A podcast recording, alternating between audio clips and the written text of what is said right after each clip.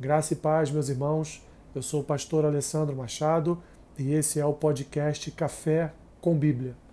O versículo que eu tenho para compartilhar com os irmãos neste dia está lá em Provérbios, capítulo 13, versículo a versículo 20, que diz assim: Quem anda com os sábios será sábio, mas o companheiro dos insensatos se tornará mau. Se existe um ditado no mundo que é correto, é aquele que diz, abre aspas, quem se mistura com porcos, farelos come. Fecha aspas.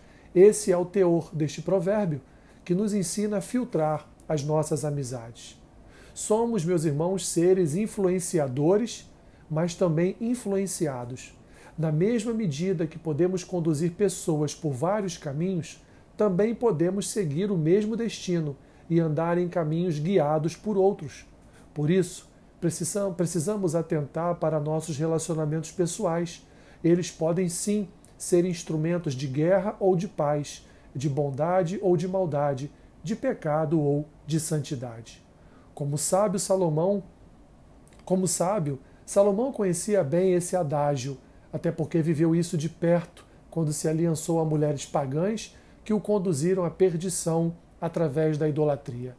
Portanto, em mais um conselho ao seu filho, Salomão aponta na direção de uma vida mais segura quando nos entendemos e nos aliançamos a pessoas sábias.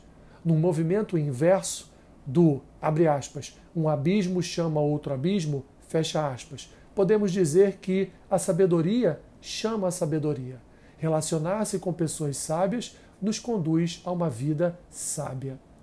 Nossas vidas são influenciadas por aquilo que consumimos e nossas amizades são também meios de consumo que podem nos alimentar saudavelmente ou nos envenenar e até levar à morte. Busque, portanto, companhias saudáveis de pessoas cheias de graça e de amor, que sirvam ao Senhor e tenham por ele temor. Fuja das amizades que em nada edificam sua vida, que buscam seus próprios interesses ou te conduz a caminhos maus. Aprenda que, por mais maduro que você seja, uma amizade pérfida, má, pode se influenciar a sua vida. Lembre-se de Salomão, o homem mais sábio da história, que, mesmo sendo tão sábio, foi influenciado pela cultura pagã de suas muitas mulheres. Assim, busque a sabedoria, não só nas Escrituras e no estudo diário, mas também em amizades recompensadoras que são instrumentos de Deus para a edificação da sua vida. Deus sempre nos apresenta a amizades santas. Aproveite e junte-se a elas. Deus te abençoe. Obrigado, Senhor, pois tu sempre colocas em nossos caminhos pessoas enviadas pelo Senhor mesmo para nos edificar, para serem canais de bênçãos para as nossas vidas. Continue, Senhor, nos apresentando a essas pessoas. Te pedimos isso e assim oramos. Em nome de Jesus. Amém. Que Deus te abençoe rica e abundantemente. Amém.